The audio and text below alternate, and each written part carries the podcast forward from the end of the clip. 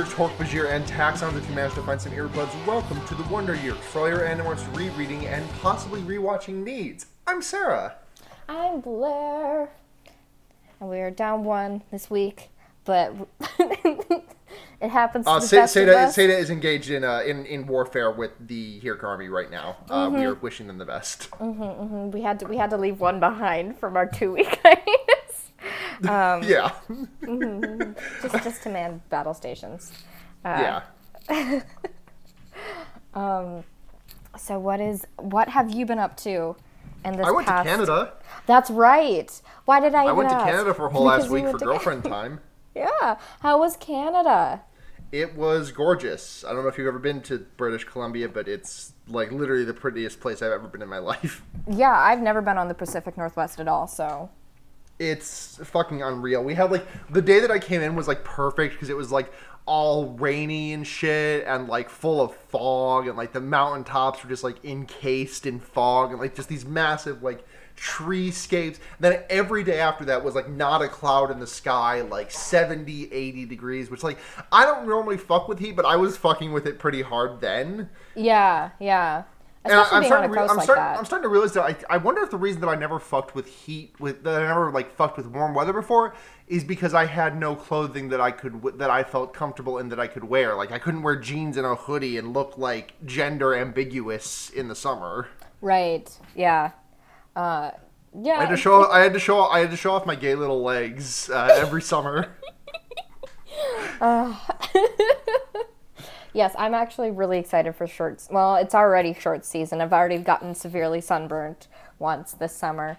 Uh, so, well, not severely, but more sunburnt than I've been probably since I was a child. You know, when Yeah. when you're like eight and you get sunburnt like five times every summer.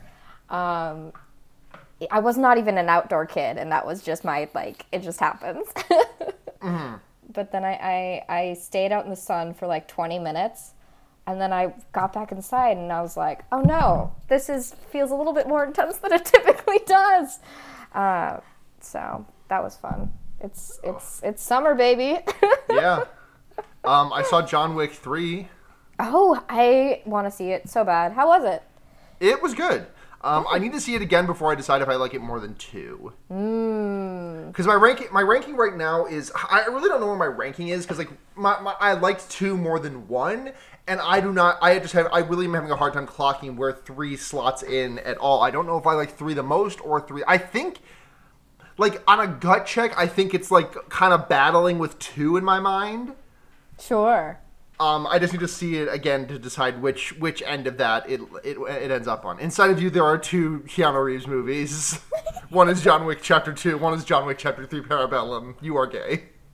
I actually think I've only ever seen the first John Wick. Now that I'm thinking about it, You So- should watch John Wick. T- John Wick Two has. I love the villain of John Wick Two so much. I I mean I loved the first one, so I I know in my heart that I have to see the second one. But I just am realizing right now that I'm like, oh, I just kind of assumed that I saw it, but I didn't actually. It does unfortunately feature Ruby Rose. I've you know what I'm I've made more severe actor um, sacrifices than that. Right, like not that like Ruby Rose is anything like problematic or anything. She's just a bad actress. Half of what I mean as well.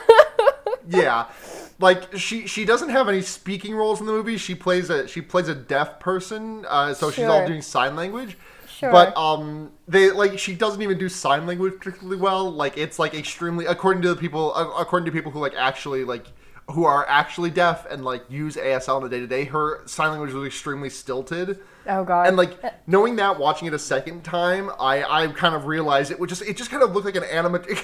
It, kind of looked like an animatronic. Like this motherfucker is on a log flume at Disney World, like just telling John Wick to say to that like hello.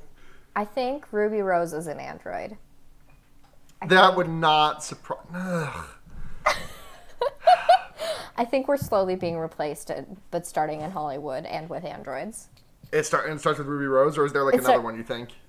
Um. No, I Who are some it's- other extremely wooden actors who kept getting who keep getting roles?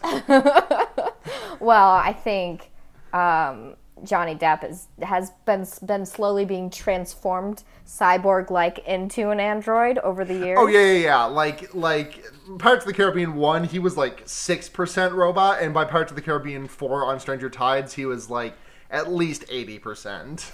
Yeah, he's uh, Like at, at this, I I I feel like he's rapidly accelerated to the point where the only thing left of him that's human will be his brain and his brain. yeah. Yeah. Mm-hmm. You know, like his dick.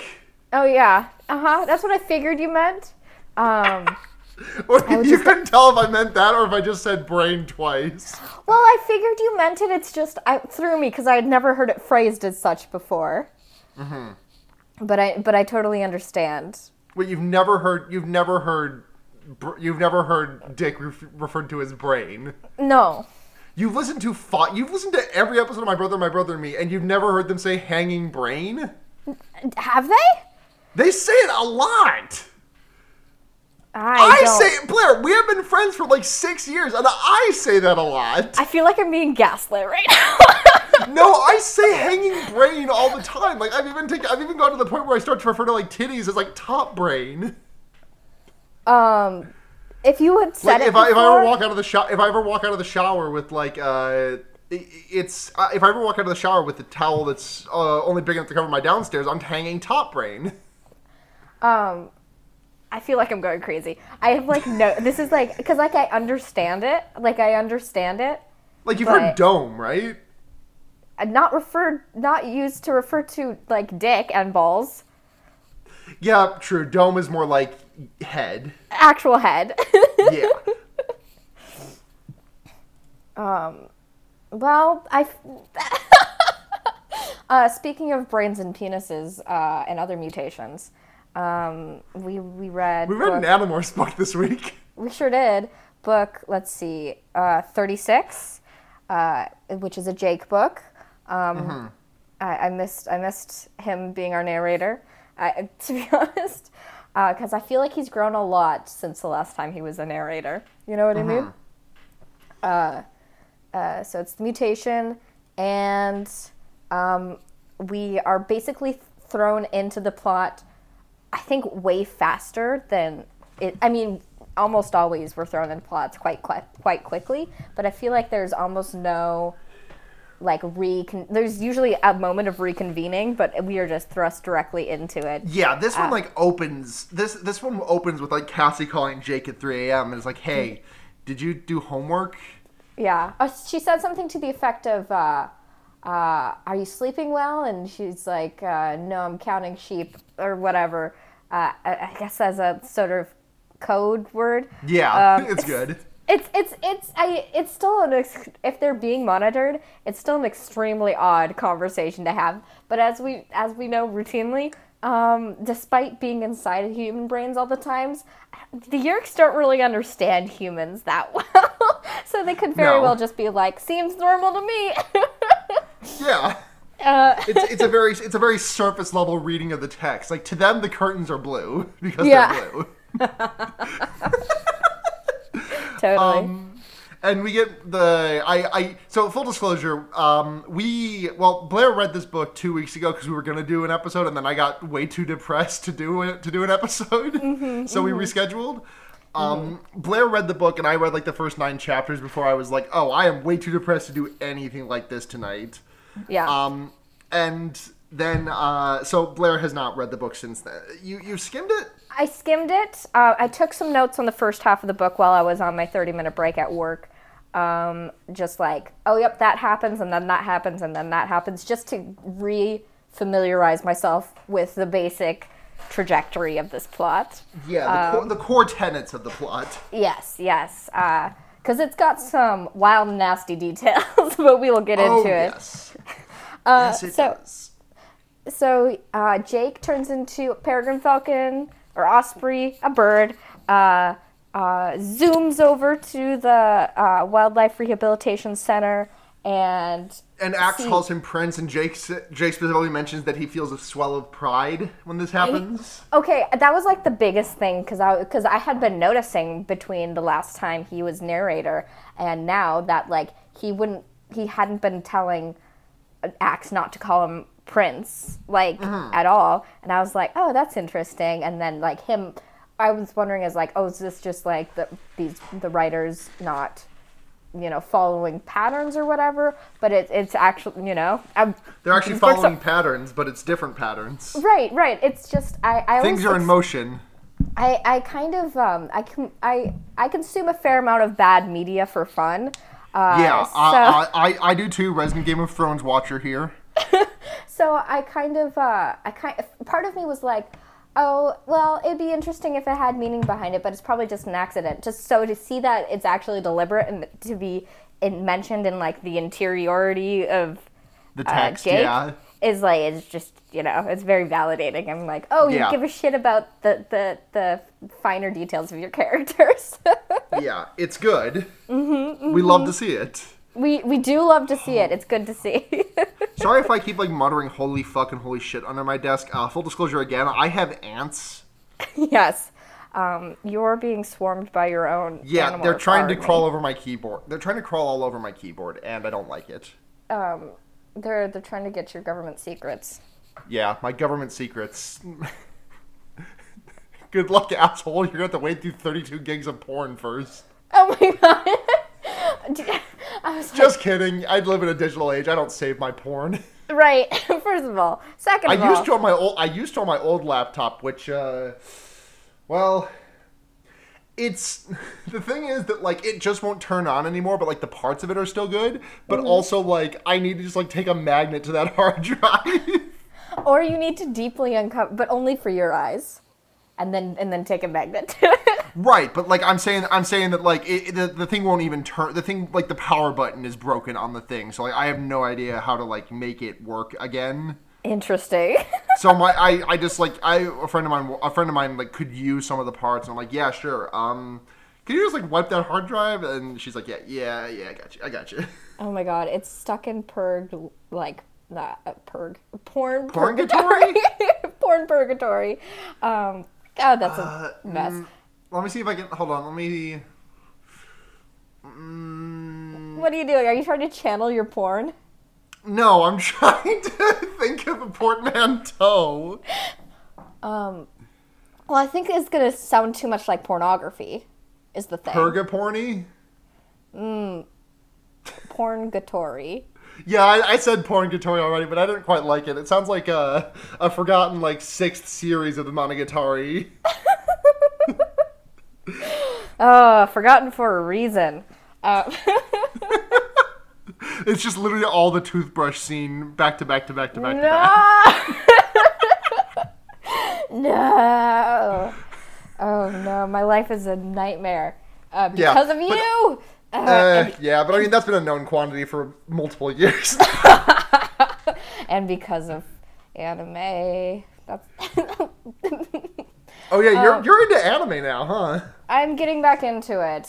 Uh, I obviously have been watching Mob Psycho 100 over and over and over again at infin- infinitum, and I wa- just recently watched Girls Last Tour, which fucks super hard, and I've been rewatching Full Metal Bro- uh, Full Metal Brother Alchemist, Full Metal Alchemist Brother. Full tummy alchemist. Um, fucking yeah, Brotherhood's great. Uh, I have some gripes about Brotherhood that I won't really get into here because it's long. But um, if you ever need an anime recommend, Girls Last Tour, I, I that sounds like a very like depressing, cute girls doing cute things anime from what I've read it's not as depressing. It's like depressing in a really like warm like. Uh, there's like you you feel sad because you believe in the humanity of these people and they just like experience joy so much in this like broken world, but it's just like so pure.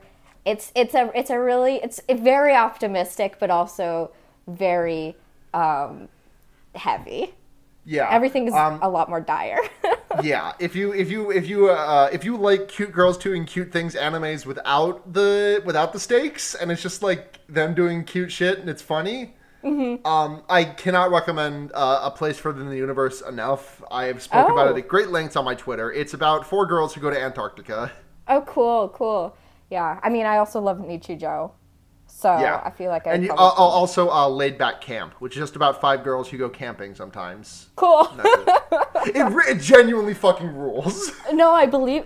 I mean, yes, I, I look at the nonsense, all the nonsense I can consume in my life, and I bel totally believe that it fucking rules.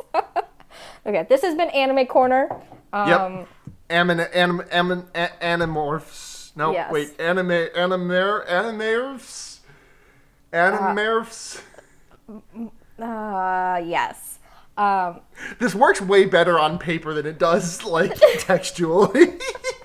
and it barely works on paper. Um, so, yes, so Jake is at the Wildlife Rehabilitation Center.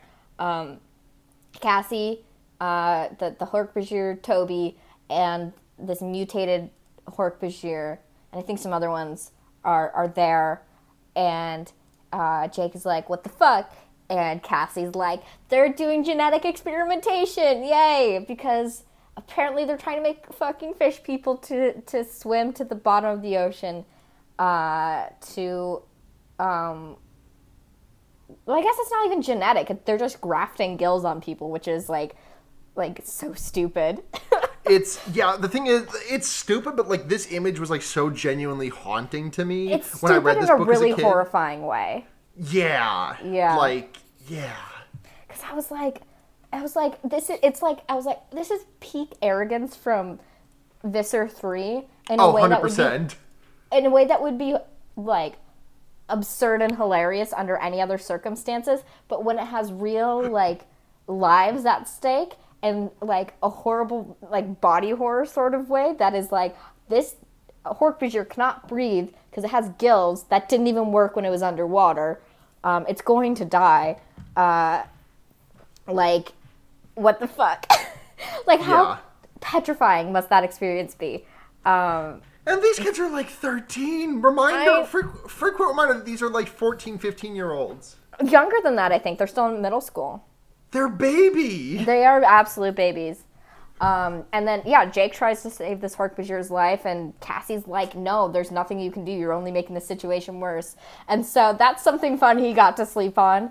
Uh, they reconvene. Sleep is a very, uh, well, lie wide-eyed in bed for the next, like, five hours or whatever. Um, so he, uh, so they, all the Animorphs reconvene the next day. They find out that there's uh, a seafaring version of the Blade ship uh, now because the the Guild Hork-Bajir were the first attempt to get at the Pemalite ship again, um, and uh, which you know, that just a refresher, are the Pemalites are species that built the Chee. Uh, they're dead, but they have really advanced technology on their ship that um, uh, the Animorphs ob- obviously don't want the Yeerks to get their hands on. yeah. Um, Because that would be bad. very bad. Uh, so they're like, well, we have to do something about this. Yeah, and they're Um, talking to Toby during this, and I keep, and I like, I genuinely kept forgetting that Toby is like a character, not an affectionate nickname that everyone has for Tobias. I know. I wish, kind of. I mean, we call we call Tob- Tobias Toby. Is the Yeah, thing. we do call him Toby. It's fine. Uh-huh. Real Toby is how we refer to the Hork-Bajir. Yes, yes. Toby Prime. Toby Prime and Toby Fake. Yes. um, so their plan of attack essentially, they they were like, well, we need to go into the ocean, and we don't really want to be giant octopus again because that's or giant squids again because that's creepy. Um, the humpback whales are like a little too intelligent to deal with, and dolphins can't really get that deep, so we don't really want that whole situation. Um, and so they Cassie find Pikes, out. I was like, hey, there. What, what about swoosh? yes. the funniest fucking thing, and I think I've heard of a situation similar to this before. So, Swoosh is a orca uh, at the local zoo that has been sponsored by Nike. Um, I was listening to some po- podcast. I can't remember what it was, but appar- but I think there was like a gorilla in a zoo in California somewhere named Mugs. Gorilla that- make gorilla face. No, it was named Mugs because it was. I think it was sponsored by the root beer brand Mug. you what? I was about to say why would they do that, but like also the N- Nike sponsored a whale. Like why? I, I I don't know. I feel like you, you can't put a pit bull in on display, but like I don't know. I feel like they would have sponsored a pit bull or something. Something more on brand. They have Yeah. a dog mascot. I, I think I'm, I'm only half remembering this. I think I might get the name and brand wrong, but I do think this ex- specific thing that's happening is based off of something that actually happened around like the, the you know Southern California Zoo a- arena. Yeah. it's it's also but that notwithstanding, it's just it's just hilariously ridiculous. Well, sure, we'll we'll get the Nike sponsored Orca DNA. Um, So they do that, uh, and then they decide to stake out around where they think the the um, Seablade is going to be, um, and they're in sh- going in shifts. And Jake and Marco are on a shift, and since Jake is the narrator, they find the ship. Uh, uh, they see a, they see a, t- a shimmering thing in a in a local like empty lot. Uh, Jake notices it while Marco is like bragging about noticing a hot babe in a Mazda, and we're Sorry, like, this, okay, week, this week you want to jump back to a really funny character moment, which is Uh-huh. just um, uh, Jake and Marco both knowing a an uncomfortable amount about uh, uh, underwater uh, like like like like you know submarines and shit. Yeah. And we're just like what the f- what the how the fuck do you know this? And he's just and he's just like hunt for the red October, and then Jake kind of just nods and is like hunt for the red October. Them. Oh my god, they So have like good. they have like a they have like a performatively masculine book club.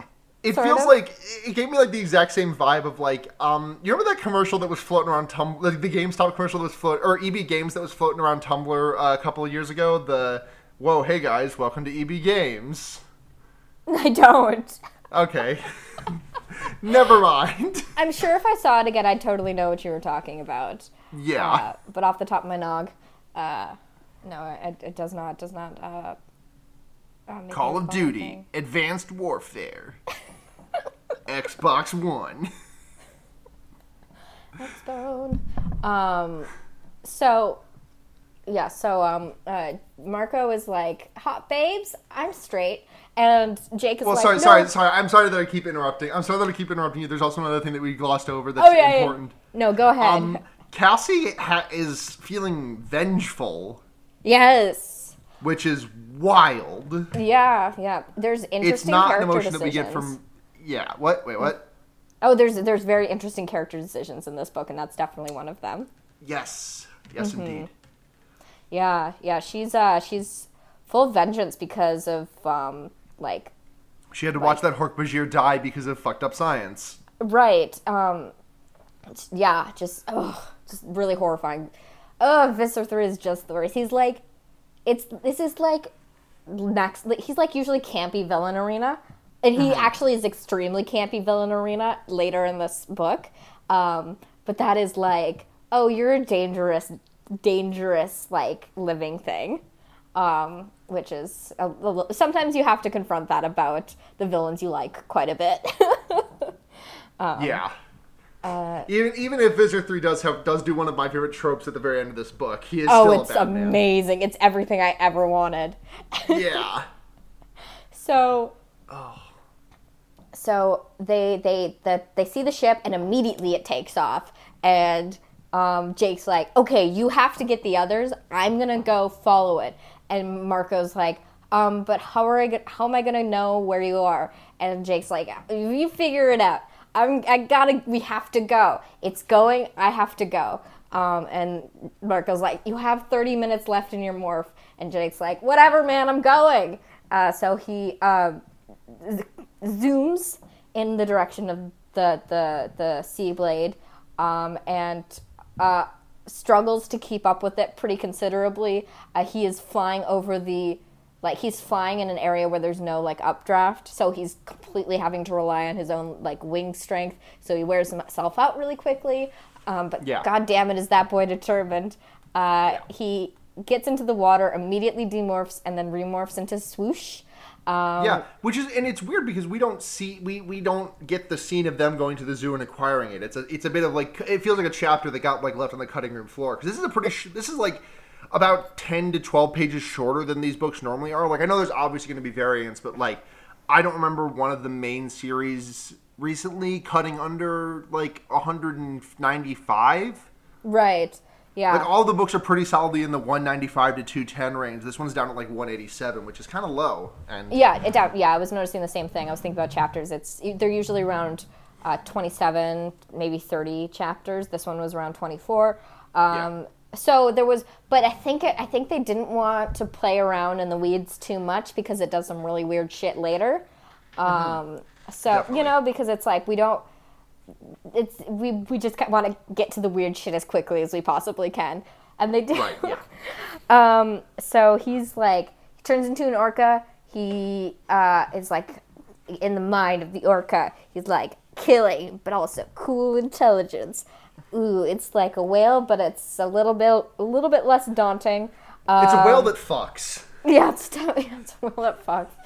Um, and uh, something he notices right before the other morphs uh, uh, plop on in is that so he locates the blade ship and with his echolocation and then suddenly it changes into like the shape of a whale like a humpback whale if i'm remembering correctly um, Yeah. and he's like whoa um, cloaking uh, so because obviously you know the Yeerks are wise to the the animorphs being able to turn into echolocating like intelligent animals that can Yeah. find where their ships are if they don't but also they're not super wise that they don't immediately activate those sort of things uh, Yeah. though, you know these are smart kids i think they'd be able to figure it out uh, so basically their plan so the next couple chapters are really brutal their plan of attack is just to kind of hit it with their bodies as hard as they can um, which is it kind of works but they also get shot to hell uh, Yeah, and, they, like a couple other orcas join up with them, and one of the and like one of them gets cut in half, like hot dog style. Yeah, it's pretty brutal, and Jake almost dies. Which I mean, it's an Animorphs book, so of course Jake almost dies. Um, the, you know, the I- I narrator wonder, almost like, I dies. like I wish at this point, I wish we had like, I wish we had gone into this series knowing how often, how many like brushes with death Jake has. What's not, I think it's it's not even. I think it's. I think almost every book that that particular narrator is going to almost die.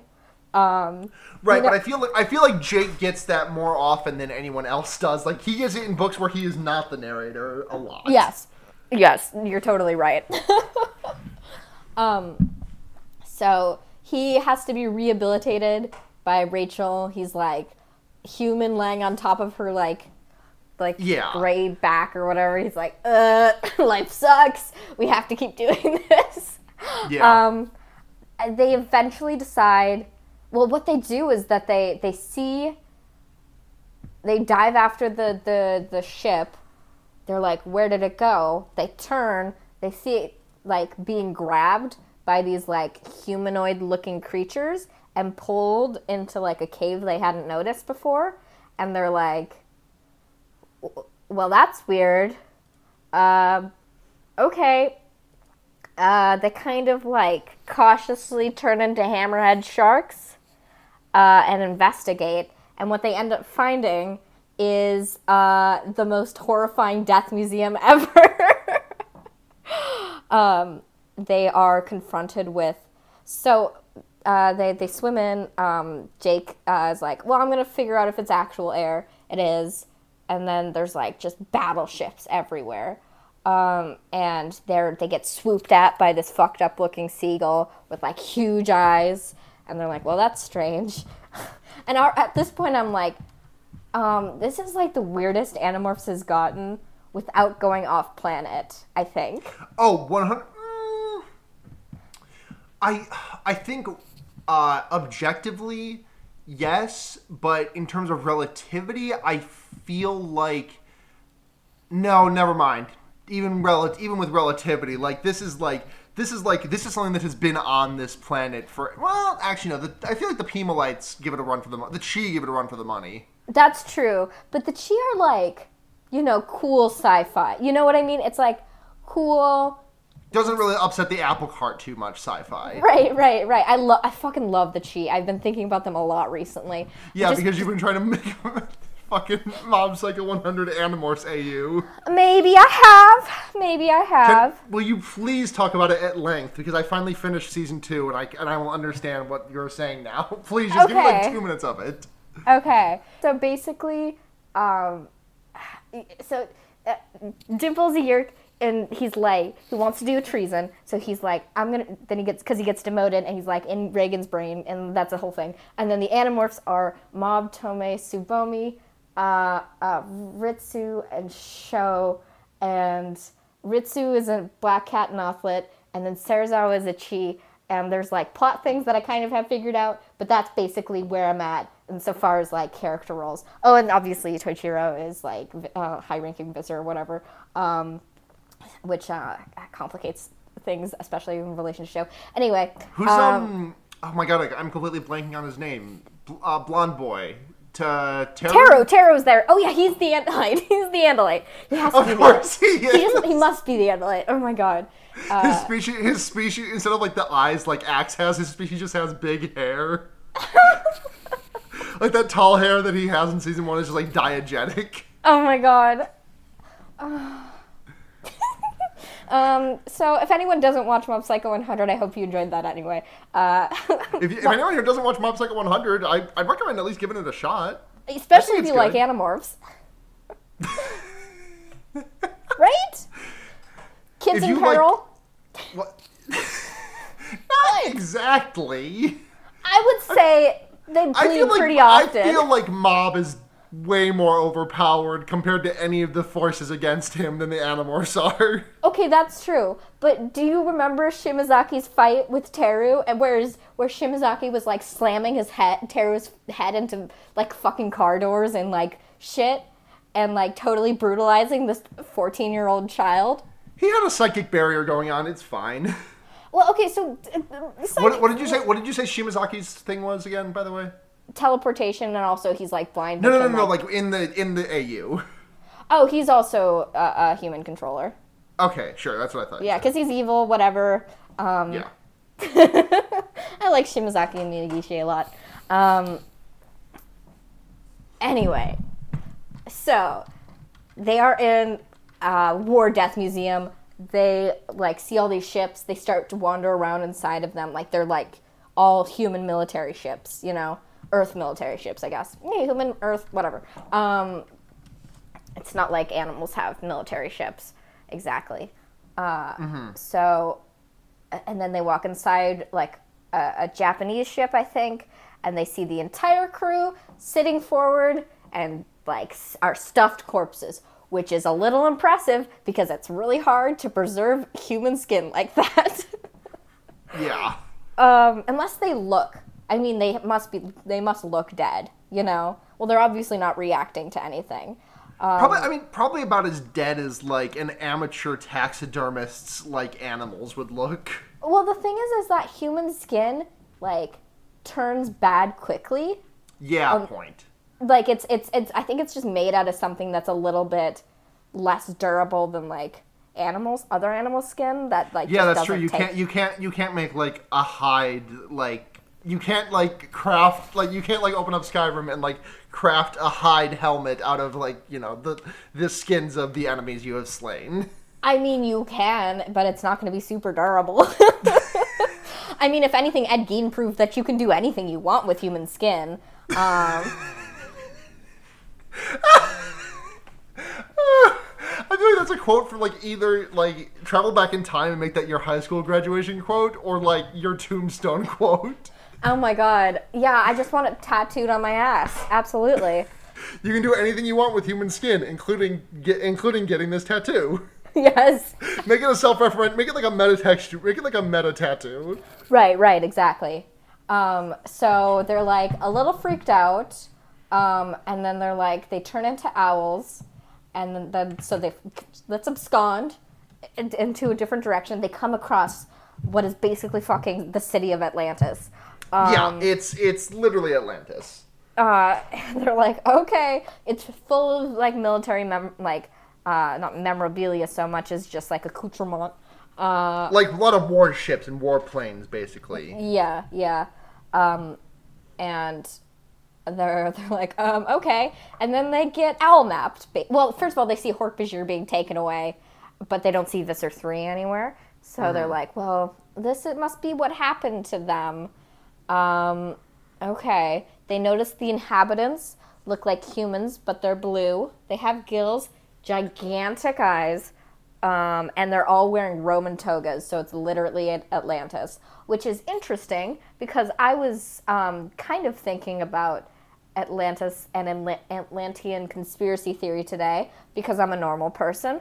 Um, and it, it was basically just like a thought experiment proposed by Plato. Like, what if there had been this civilization that sunk? Um, and that was it. And then everyone went crazy about it. But I guess this was a civilization that sunk. Um, and we'll explain the, uh, the finer details of it when we get there. Uh, but they get owl napped by them basically. Um, they demorph, I think, or they're already out of morph something. They get kidnapped. They Um, demorph. They demorph. They demorph in like a sentence, and then they get kidnapped. Yeah. Right, And then right. Jake's like, "Wait, don't fucking fight them." because we, we must progress the plot. Mm-hmm. I mean, he had deeper reasons than that, but it's like also like, well, we've created this entire city. You guys should at least walk around inside of it a little bit.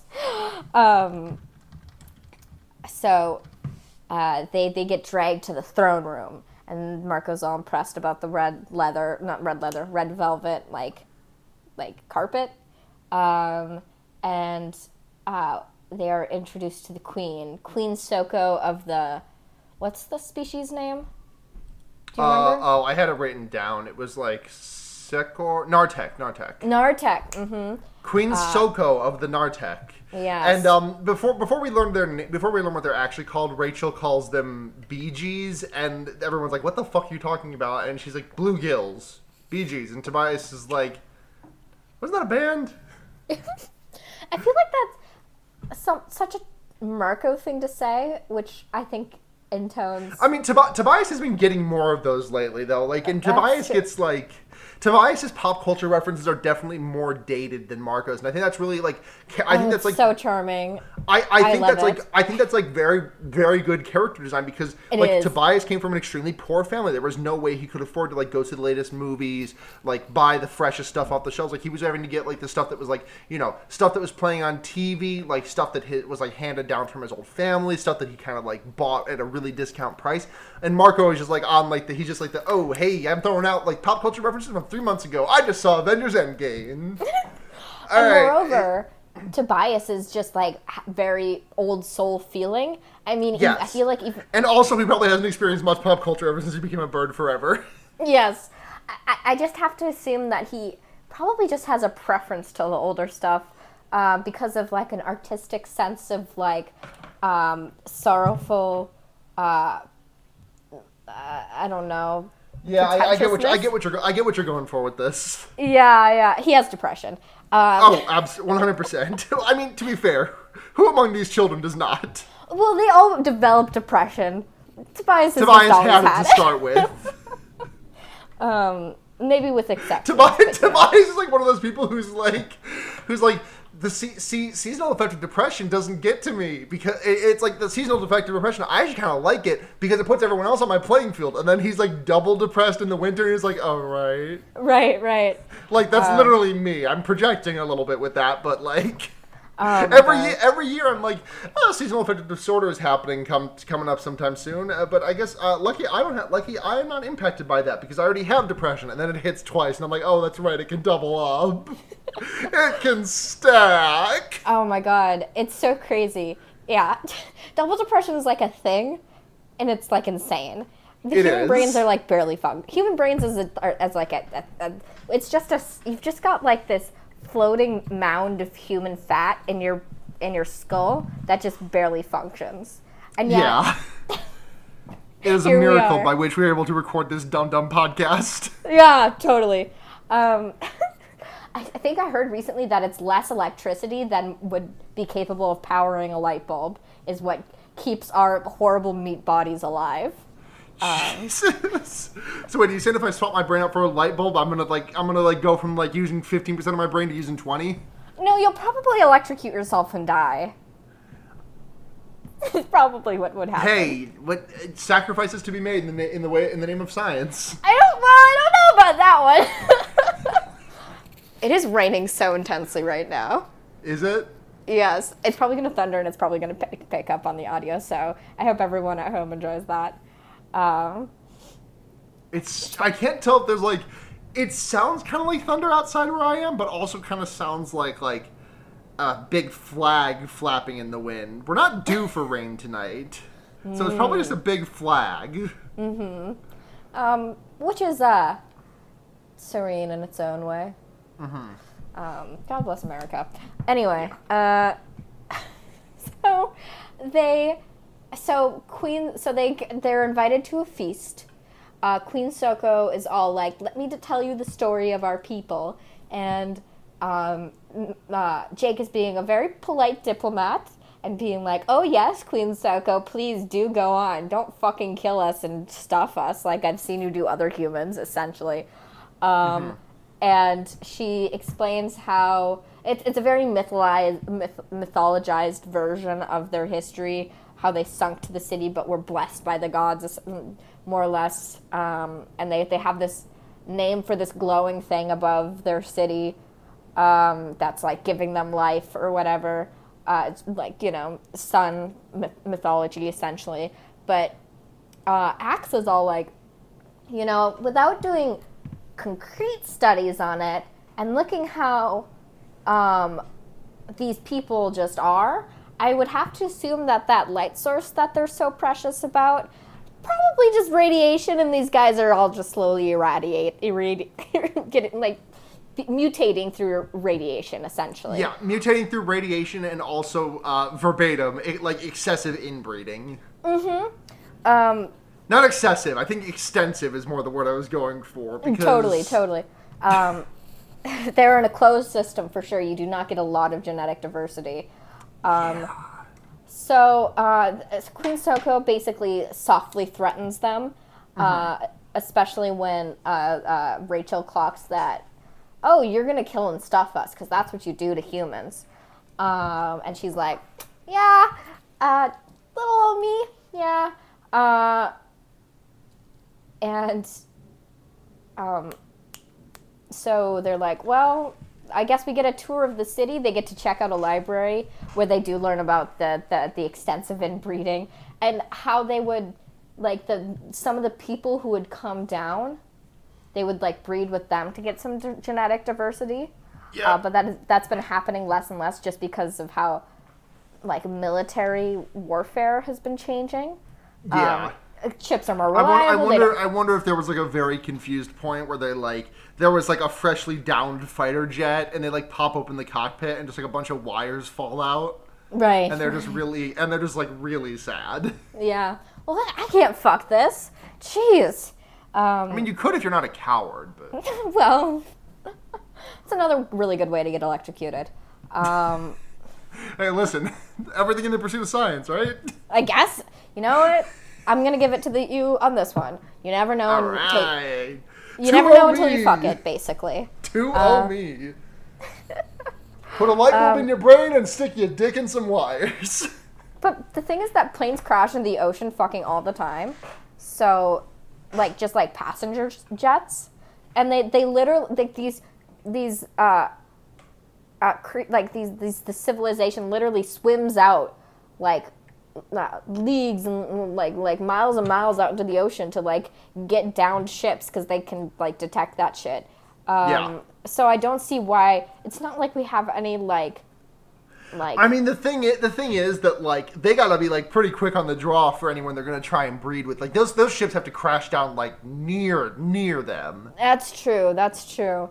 Like you're Um, not gonna like you're not gonna like you're not gonna get anything fuckable out of a Boeing 747 that crashed five miles out. It's fair. Um, unless they're speedy little fuckers. You have to be really speedy. how fast can you how fast can you move a how fast can you move a plane? Uh, so the other thing they do is they've they've been harvesting DNA. Um, if Human DNA. human DNA, and um, they're not super good at it. Uh, Yeah, because they're like we we kill people and we extract their DNA, and Rachel pipes up like, you can you don't have to kill people to extract the DNA. Actually, it's like not that complicated to extract DNA. Um, well, it is. I couldn't do I it just certainly. like, every time like DNA is mentioned in and in like Animorphs, I just always think of like that Homestar Runner thing of like the running joke of the DNA evidence, and it's just like a, a vial of, uh, just like a vial of green, Oh sure. like a, a, a green liquid vial. right. you know the color of DNA.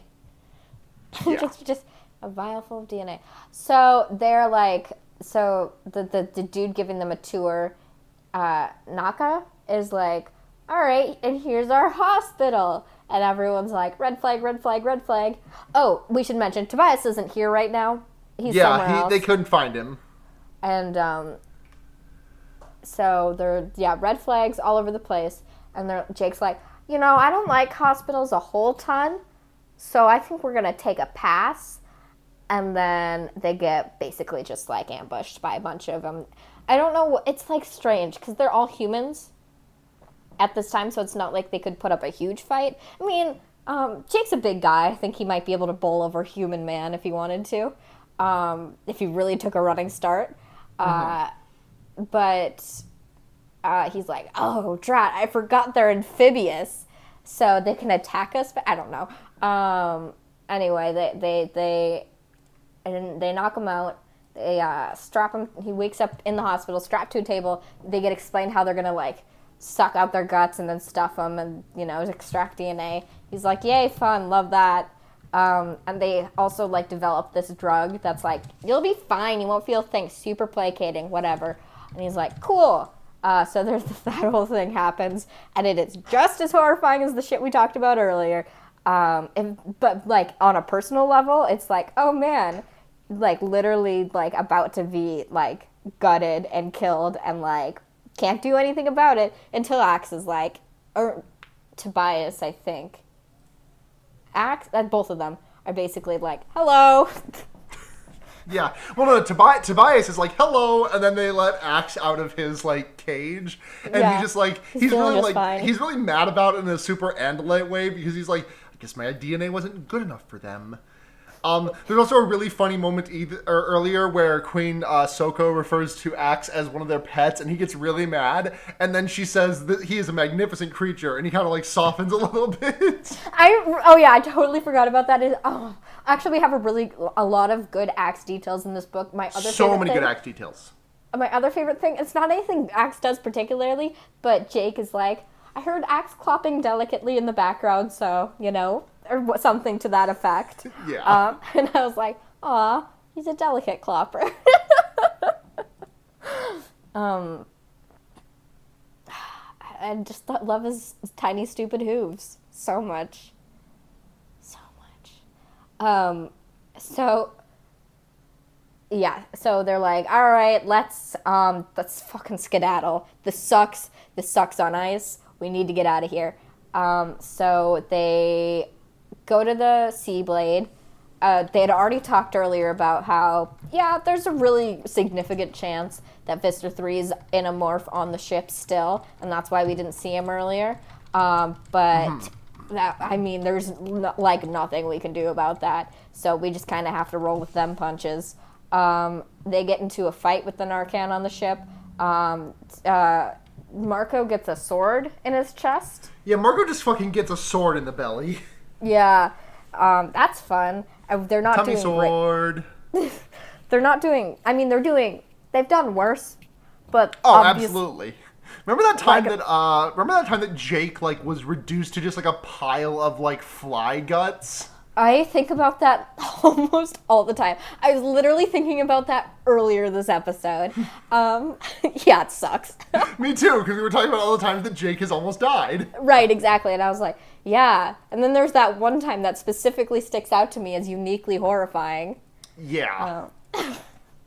So, so they're they're like they're definitely stronger. Everyone's in battle morphs. They're definitely stronger than the Nartek, but they are um, out- outnumbered in a way that's making this an uncomfortable fight. And also, Ax is having a lot of troubles getting the ship to take off because there's codes he doesn't have. Um, he's I think he's figuring he can probably just brute force his way through it um, until Visser three shows up and uh, in a in a morph Do you remember the species name of this particular morph? It's like it's not Lumiere, but it's something It's to like that effect. Luminar or something. Yeah, yeah. Um, I'm gonna dig it- for it now because that's gonna bother me. yeah. Do you remember what it's supposed to look like? I'm gonna find the description of it. Okay, cool, cool, cool, cool, cool. All I know is that it lights shit on fire. Oh yeah, it fucking lot. obliterates them. Yeah, it Yeah. was Luminar. Hell yeah. Mm-hmm. Uh, two arms, two short arms, and two stubby legs protruding from a bulbous body. Sausage-like fingers, a wide smile crackling with electricity. Yep. Yep. Um, and then it can like It's a beast from the moon of the planet Slegab Five. these planets must have really big fucking moons that have atmospheres. Right? Yeah. I always think about that because I'm like, like Earth has a really big moon for our planet size, um, and that doesn't have an at- like not doesn't have like a significant atmosphere. Obviously has gravity, but doesn't have like atmosphere. Um, but I mean, these must be really big planets with really really big moons. Uh, so I don't know. That's fine. It's you know what? It's sci-fi, and uh, I'm sure that the universe is vast, uh, infinitely so. One might even seem, say. Um, so he like fire blasts, like sunbeams, all of these uh, Nartek, um, and like it just like shoots them out, and he's like, "All right, Andalites, let's get out of here." And they're like, "Are we gonna collaborate with you? You're like a really dangerous person, and we could just like, like kick you out and like figure out how to launch this thing on their own, on our own." And Visser Three is all like, "Well." I don't think you could is the thing because we're like super good at code coding, code breaking, and he's like talking down to Ax like, "Hey, Andalay, how well are you doing on that whole little boop boop boop code breaking thing?" And Ax is all like, eh, "None of your business," um, about the whole thing. Uh, and Jake eventually relents. You know, he's like, Yeah. "Well, I guess we just kind of have to," you know. Yeah, and what like this is one of my favorite tropes. This is like the favorite trope I was ref- alluding to earlier, which is like Totally. the two the the bad guy and the good guys having to like work together to just like escape a dire situation because them like them just dying there is bad for the both of them. Yes, it's. I love. I absolutely love this shit too because it's it. I- I love it because of, for the same reason I love a lot of different like plot tropes. It definitely shows this like the weakness and the harsh dichotomy between what good and evil is, and Yeah. how one will drop their alliances in order Yeah. for their own self-preservation, depending, and then quickly, you know, as soon as Mm-hmm. It's also- it's also like a- is it's also like a really interesting like thing about how egotistical Visser Three is because like Mm-hmm. Visser One, given this opportunity, I think uh, maybe you not. think she would self-sacrifice? I, I I think she might self-sacrifice because like the thing is that if Visser Three does not get out of this, neither do the Andalites or neither Right, do the, what he sees the Andalite bandits. Right. And like Oh my God, yeah, it's he just so good. Oh, I, I mean, you're so right, and I sort of thought about it, but not to that degree. You're totally right. Like, he could have just, by sacrificing himself, um, Like just Total- just ensured the takeover of the Earth, basically. wiped out the, o- basically the only threat to Yeah. the, the Yeerk invasion of Earth. But Um, it's basically like I he wants to be around to see it. Right. He, and he yeah, needs to be around to see it. We stand a messy bitch. literally he's he does i what i love about him so much is that he kind of doesn't really even give a shit about the yeerk empire he gives a shit about his own just wants- status as a person Exactly. Yep. Yep. Yeah. Yep. Yep. Yep. yes uh, it's it's really fun um, it, it makes me think that he is going to maybe like betray the yeerk empire for his own gain his own gain in power which he will definitely be really exciting and then totally sabotage everything and it'll be super fucked up and uh, ex- I don't know. This is just my this is just my fan fiction I'm writing verbally right now. cool. Um, there's a really good moment where Jake is like playing the part of an Andalite really well, where he like has Marco like go and prep for some shit where it's like, hey, we're gonna go fucking, we're gonna fuck some shit up and le- and just like get the fuck out of here because the Visser is absolutely gonna, like, this is gonna. The longer we're here, the worse it is. uh huh. Um, and so uh, Marco like saunters off, uh, and it, uh, Visser Three is like, "Where is that one going?" And Jake Jake is like, he is going to remove a sword from his stomach and does not want to scream in the presence of a Yeerk Visser. Yeah. Mm-hmm. Which is just like a perfectly, it's a good Andalite thing to say.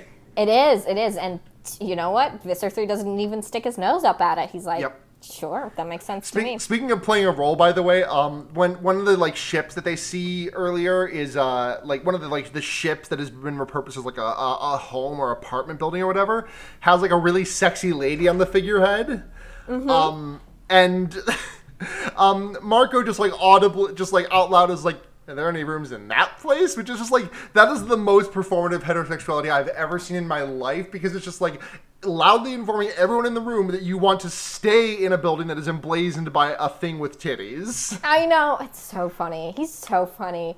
And like, I love him. oh, hun. Because it's, it's so different, I think, uh, witnessing Jake's attraction to women versus Marco's. You Mm-hmm. know? I don't think Jake is a holy straight man himself. But no, Jake, Jake, Jake is one hundred percent like bisexual. I'm like, Right, I'm, like right. certain of it. Like, I, I was kind of skeptical of it first because of like his like in my head, like the interactions that he had with Marco and Ax stuck out way more than anything that ever happened with Cassie. And so like my like over the over like the 10, 15 years it's been since I really read these books, I just kind of like compartmentalized that as the Cassie stuff was just forced for heterosexuality reasons. Marco and Ax were the true ships, but like.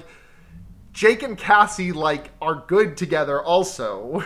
Yeah, it, it's like, I definitely. It like it makes sense. Jake Right. Jake and Cassie are both bisexual.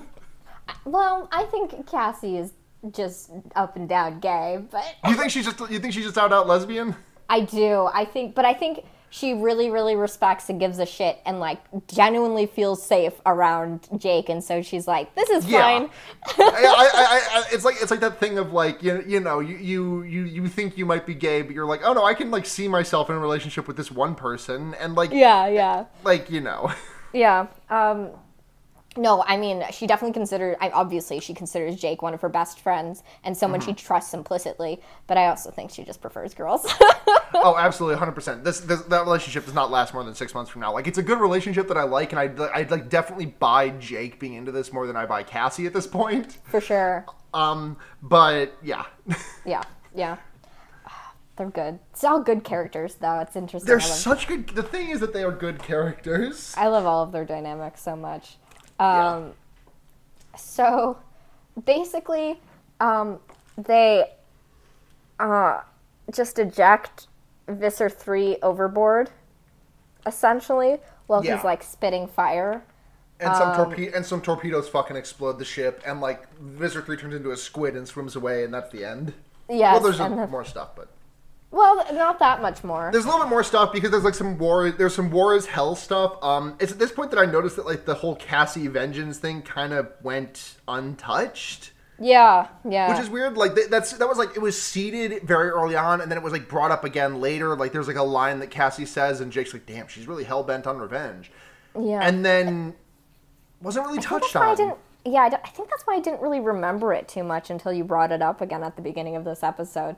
Because it, yeah, it never came to fruition. I mean, certainly there was a lot. I think it's just because of the weirdness of this particular book. Definitely, definitely. It was it was difficult. like adding to, a, adding a Cassie reckoning with revenge plot on top of all this. I feel like may have been a little bit too many cooks in the kitchen. definitely. Um, Um, I think I do. yeah, I, think- do hope we get to see like that bear fruit later, though, because yes. Like I the thing that I you know the, it's the Mob Psycho 100 thing. Like, what will bring your pacifist character to raise a to like raise a hand? And like Cassie is not Cassie is obviously not like a true pacifist, but like everything she does is in self pretty much everything she does is in self-defense or in defense of mankind and that like her drive on this was was strictly revenge driven Right, totally. Um, I, it's- I think Cassie is the type of character to really simmer, you know? Yes. She likes to sit in her resentment for a while before she acts on it. She's not, she doesn't have the impulsivity of and like then Rachel, and then Rachel just saunters over her and is like, "Don't you hate being nice? Don't you just want to go ape shit?" Right, no, totally. Um, uh, revenge is very much a dish that's served cold for Cassie. I, I, Yes. I, I must think. Uh, so, um, what an interesting book, though. Yeah, Uh, there's also definitely- uh, well, there's a really good Rachel moment at the very end yes. where where Rachel is like so- talking like she wants to come back there at the once the war is over, and she specifically says it's because she wants to bury the dead. Mm-hmm. It's good. It is good. It's interesting. Um, I The the the the, the line is like uh, because um with regarding the uh the the, the Nartek, Rachel's like, uh, you know what? We win this war someday. Get rid of the Yeerks and everything comes out and all. We need to go back, show people what's down there, get busy. Start a whole new war? Cassie asked. No, not to fight. Rachel said softly. To bury. And that was a really good Rachel line to me. It's super interesting. Um, I feel like they, it, the way this book han- like these books handle death is very um, immediate. You know, like it's like, mm-hmm. well, we can't really deal with this right now.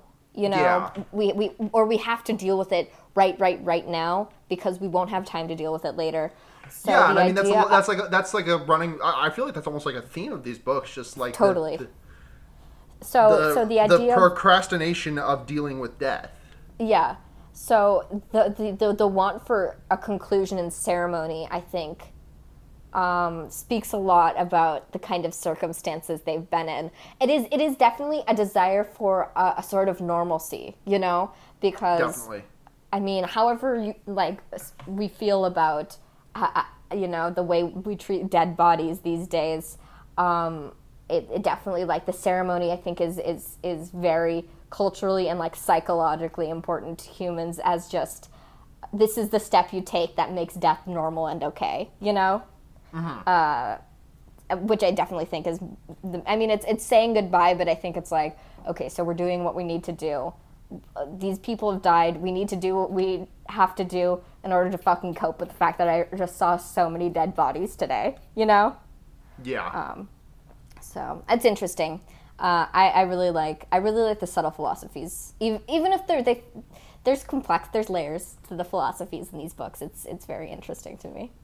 Um, uh, would you like to get into some questions?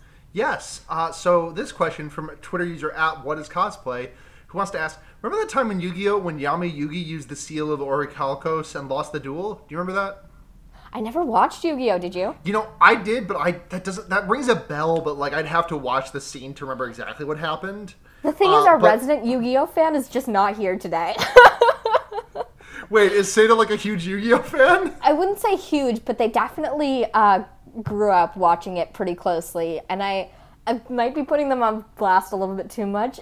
I remember them telling me about Yu-Gi-Oh fan fiction they had written when they were in middle school. You so- cannot put them on blast like that when they're not here to. Well, Satah's editing, so hi Satah. Hi. Just saying hello from this chunk you almost certainly cut.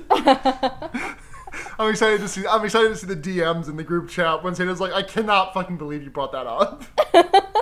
I might totally be misremembering and mischaracterizing Satah, but in any case, continue with the question. Um, wi- so uh, I, based on the based on the context, was I'm assuming it was like Yami lost the duel, and then like as his soul was getting about to get taken away, actual Yugi jumped in front of the bullet basically and had Sure. his soul stolen. Because the question is, which Animorph would do that, and which other one would have their soul captured because of it? I think Rachel would play the card, and Cassie would die, would take the bullet for her. oh, true romance. That's romance, baby.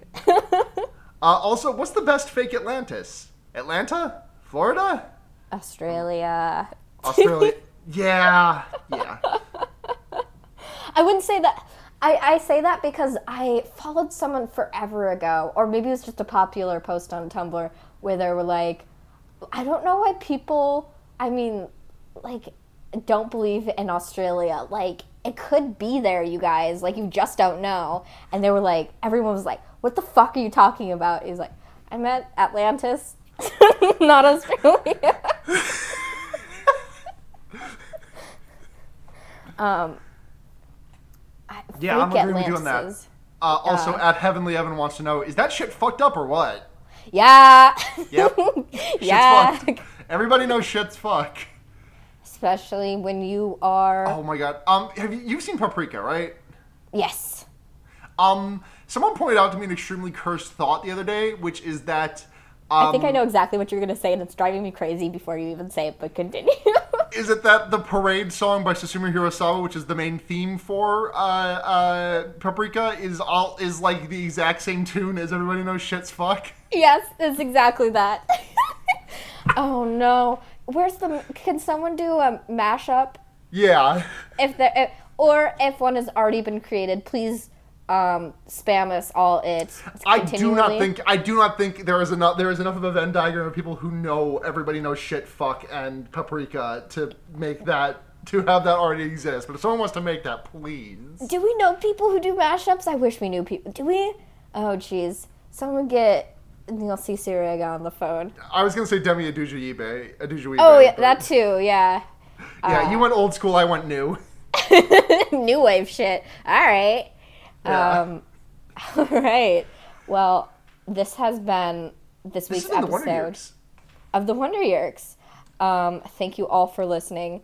Um, I'm going to do our social media while you pull up the patrons. Uh, Yep. uh, you can find uh, Like a the- well-oiled the- machine at this point. you can find the podcast online uh, at the Wonder Yeerks on Twitter. Uh, we're on Apple and I, like every place that you can get an RSS feed, basically for podcasts. We're there. Um, uh, if you want to find this beautiful, lovely host online, you can find me at Blair Kitch on Twitter, basically.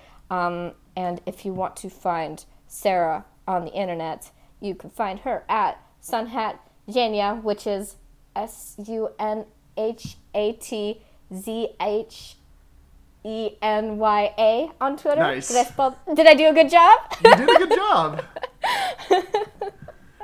um, and thank you very much to our patrons. Did you plug the Patreon already? Sorry, I wasn't paying attention. Oh yeah, you can support the show and our sister podcast, Fear Baiting, uh, at uh, patreon.com forward slash fear baiting.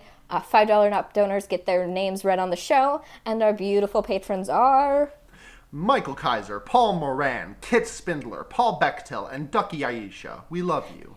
Thank you so much. Um, you can also find Sara elsewhere on Henry Kissinger's Pokemon Going to Die, which is a Yeah. leftism podcast that she does. I'm also, uh, uh, uh, oh my god, I am fucking dumb as hell. Uh, Mastodon I, is, what's that? Twitch. I'm trying to remember what for you what you're trying to plug. uh, I'm not trying to plug either. Um, uh, I was trying to plug fucking the podcast I'm going to be on next week. Oh. Uh, uh, podcasting is forbidden in the cloud recesses. Um, which is a new, yes. which is a new podcast on Noise Space. It's uh, friend of the friend of the show, friends of the show, and previous guests, uh, Fallon and Roy, do a podcast called "Podcasting Forbidden in the Cloud Recesses," and is about the uh, the Chinese television show uh, Ma Dao, uh, Mo Dao Zushi, uh, which translates literally to Grandmaster of Demonic Cultivation, and it's about like fucking like I don't really know, but it's cool. I've been told it's you're, cool. you're going to be t- uh, talking about it soon. I have to watch an episode, so like that'll probably get me up to speed. But podcasting is forbidden is a really good podcast. Uh huh. Uh huh.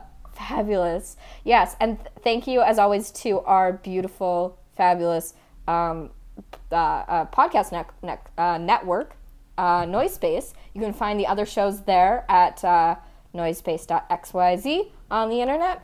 Uh, Yep, thank you to Matt all of them. Mm-hmm. GameCube, and uh, thank you to thank you to Satah for editing this. Yes. Thank you to Satah for our lives.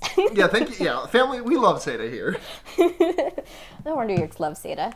Um, uh, but until the next couple weeks, when we will see you again with book 37. Uh, God, we I are have- getting there. We are we are super getting there.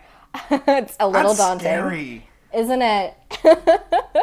I I I have been Blair, I continue to be Sara. uh, and remember. Keep your hand on the Escafil device.